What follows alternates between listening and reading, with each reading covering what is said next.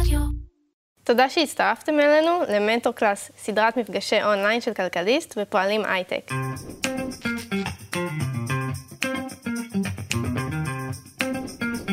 במסגרת הסדרה התקיימו מפגשי אחד על אחד בין יזמים צעירים לבכירי תעשיית ההייטק הישראלית, כדי שאלו יחלקו איתנו מניסיונם ויעזרו לנו, יזמים בתחילת דרכם, לצלוח את הבעיות שיצוצו בדרך לצמיחה.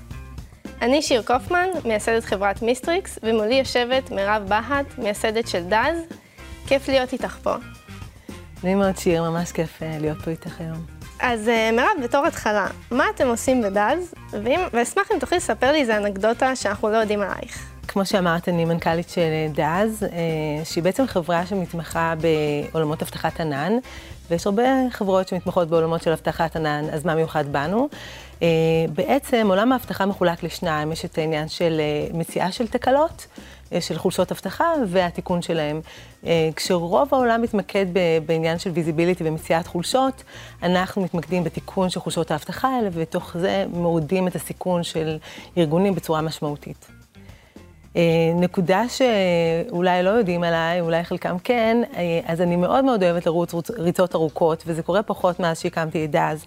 אז אני קצת מסתכלת על דאז בתור איזשהו מין סוג של מרתון, כן? זה ריצה, ל... ריצה ארוכה, אבל מצד שני גם צריכים, יש לה את העליות ואת הירידות, ויש לה את ה... לרוץ יותר מהר ויותר לאט בתוך זה.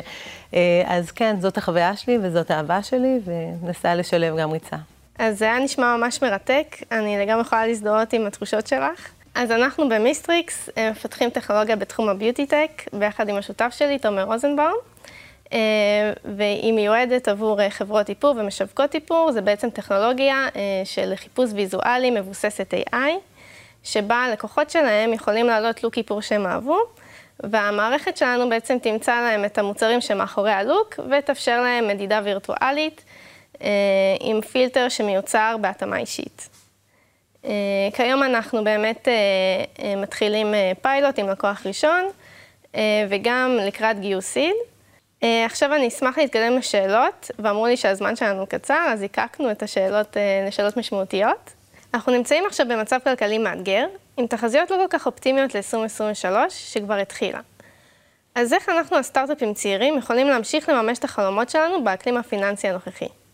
האמת שזו שאלה ממש מצוינת, כי יש הרבה דיבור על האקלים הכלכלי.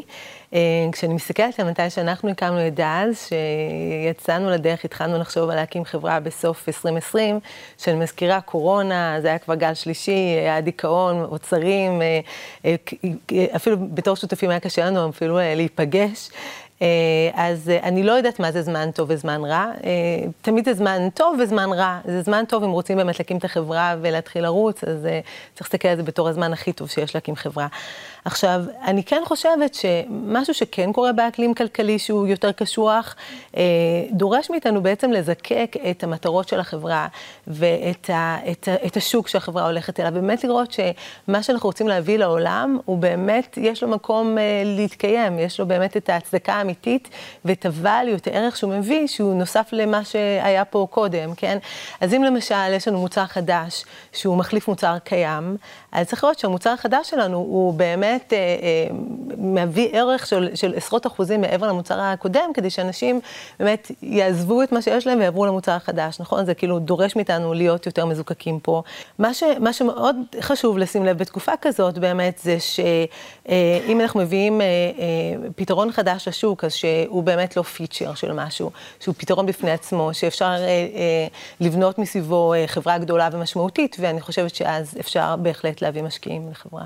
אני לגמרי מסכימה איתך, ובאמת חשוב כשבונים את הסיפור, אז באמת להראות שזה לא רק פיצ'ר, זה באמת מוצר שמבוסס על בעיה אמיתית. אז קיבלנו התעניינות מ-VC, מה אנחנו עושים בשולחן משא ומתן?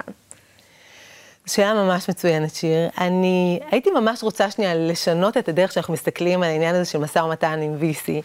אה, שלא כמו כשאנחנו מוכרים רכב או מוכרים בית, ואז יש איזה משא ומתן אה, של בואו נמקסם על המחיר ואנחנו לא נראה את הבן אדם הזה יותר. המשא ומתן עם VC זה רק ההתחלה, זה כמו dating, זה רק ההתחלה אחר כך לזוגיות. זה בעצם, אנחנו מוסיפים בהתחלה עוד שותפים נוספים לתוך החברה שלנו. ומאוד חשוב לנהל את זה בצורה שזה ווין ווין, ואנחנו נפגשים באמצע, ושכולם עושים פשרות, והמטרה היא לא למקסם על ולואציה או למקסם על האחוזים שלנו, אלא באמת לבחור את השותף הנכון, שיצא איתנו על הדרך והחברה תהיה מצליחה יותר. אני חושבת שזה הדבר היחיד שצריך אה, למקסם עליו, זה ההצלחה של החברה. ואיך את קובעת ולואציה לפני שאת נפגשת באמת עם ה-VC? יש best practices, ה-VCs יודעים פחות או יותר לפי התחום ולפי כמה כסף את לוקחת, אה, מה גודל הצ'ק, פחות או יותר, האבלואציות הן לא באמת אה, משהו שהוא כל כך negotiable כמו שמדמיינים. Mm-hmm. פחות או יותר זה מה מקובל באותו, באותו, באותה תקופה, כן. אה, ו, ושוב, זה לא, זה ממש לא נקודה שהייתי כל כך מתעמקת בה. אלא ללכת עם השותף הנכון, השותף הנכון גם יודע שזו דרך שעושים אותו ביחד, והם ירצו לתת לכם את, ה, את הטרם שיט ההוגן. אז באמת, אם אנחנו הולכים עם השותף הנכון, שיודע לייצר ערך מאוד גדול לחברה, אה, ונפגשים בדרך במשא ומתן, אני חושבת ש, שזאת הדרך. בהמשך לשאלה הקודמת, אה, בעולם ההשקעות והגיוסים, יש המון קרנות ומשקיעי אנג'ל, שכידוע לך, אה, פנייה קרה לא מביאה רחוק. אה, אז מה דעתך הדרך הכי טובה כדי אה, להשיג פגישות עם משקיעים? איך אנחנו מתחילים? אז קודם כל אני חושבת שמשקיעים תמיד שמחים להיפגש, זה חלק מהעבודה שלהם, יש להם זמן והם שמחים תמיד להיפגש. אני חושבת שהדרך הנכונה לגשת לנושא של גיוס, זה קודם כל להבין ממי אנחנו רוצים לבקש את הכסף, ממי אנחנו, מי אנחנו רוצים שיהיה שותף שלנו במסע הזה. ויש אה, קרנות שיכולות להביא ערך יותר גבוה מקרנות אחרות, בהקשר של אה, מכירות את התחום, לדוגמה, שהם השקיעו בחברות דומות, ש, ש, ש, שבעצם יכולים להביא, להביא את הערך מעבר ל, לרק לשים את הכסף. אז מאוד חשוב לעשות את העבודה של להבין ממי אנחנו רוצים לגייס, אה, אם זה אנג'לים או קרנות, אה, ו, ובעצם להתמקד בהם. אני לא מאמינה בללכת עכשיו לדבר עם עשרות קרנות, אלא באמת שתיים, שלוש קרנות, אה, להתמקד בהם. עכשיו, cold call זה נחמד, אני תמיד חושבת שעדיף שמישהו אחר יעשה את ה introduction, לראות את מי את מכירה בקרן הספציפית ולבקש את החיבור. אנשים תמיד ישמחו לעזור. איך את מגיעה לאותם האנשים כדי שיעשו לך באמת ה connection החם לכל הקרנות? כולנו, יש מלא חברים ישראלים. את מוצאת מישהו שהקרן השקיעה בו, שהוא מחובר אליה, וישמחו לעזור. אה, עכשיו קצת שיווק. אה, היום אנחנו מרגישים שהמוצר מספיק בשל בשביל לפרוץ לשוק האמריקאי. ואנחנו מחפשים להתחיל קשרים לקוחות פוטנציאליים. איך את השגת את הפגישות עם הלקוחות הראשונים שלך? אז האמת שהתייחסתי ללקוחות הראשונים שלי כשותפים לדרך, אה, מה שנקרא Design Partners, ובעצם אני יותר חשוב להתמקד בזה שאנחנו פותרים בעיה שיש להם, mm-hmm. מאשר שאנחנו מוכרים להם מוצר. אה, אז אה, כשיש לנו מספיק כאלה, אה, באמת אפשר גם לראות שאנחנו בונים בסוף מוצר ובונים טכנולוגיה שעונה על צרכים של, של הרבה לקוחות. Mm-hmm. אז התייחסתי להם באמת בתור שותפים, ולכן גם, את יודעת, כל הנושא של איך סוגרים איתם עסקה, וזה הרבה פחות חשוב. העניין הוא באמת איך, איך אם אנחנו מביאים ערך ללקוחות הראשונים, mm-hmm. ממקסימים אחר כך על שאר השוק. ואיך שכנעת אותם לנסות לראשונה את המוצר החדשני שלך?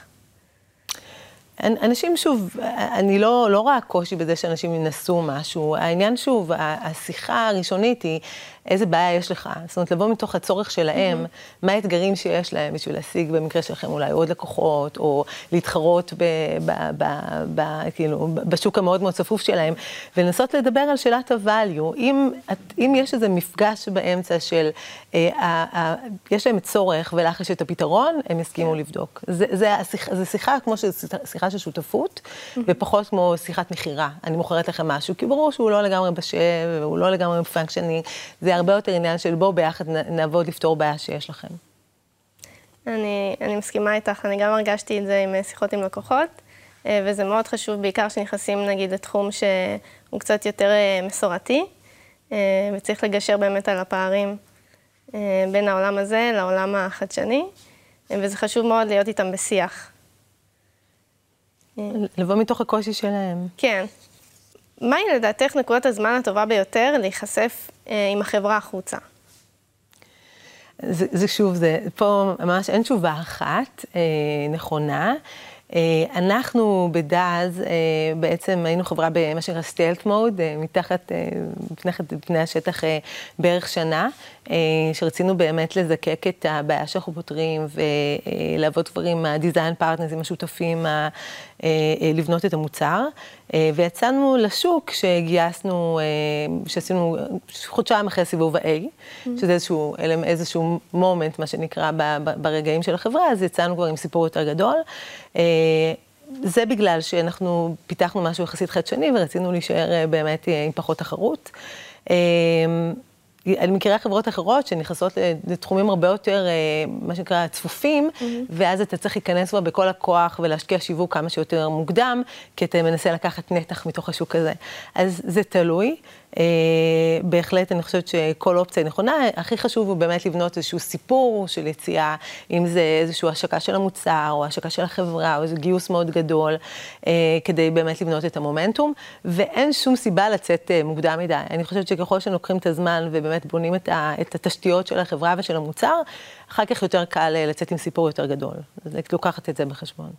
זה, זה טיפ ממש טוב, ואני חושבת שזו אסטרטגיה מעולה. אז אה, מירב, תודה רבה על השיחה, למדתי המון, אה, ותודה שהיית איתנו. תודה רבה, שיר, והמון המון המון בהצלחה. תודה רבה. בטוחה שתצליחו. ותודה רבה לכם שצפיתם. אתם מוזמנים לצפות בפרקים נוספים של סדרת מנטור קלאס באתר כלכליסט. שמחתי להתארח. נתראה.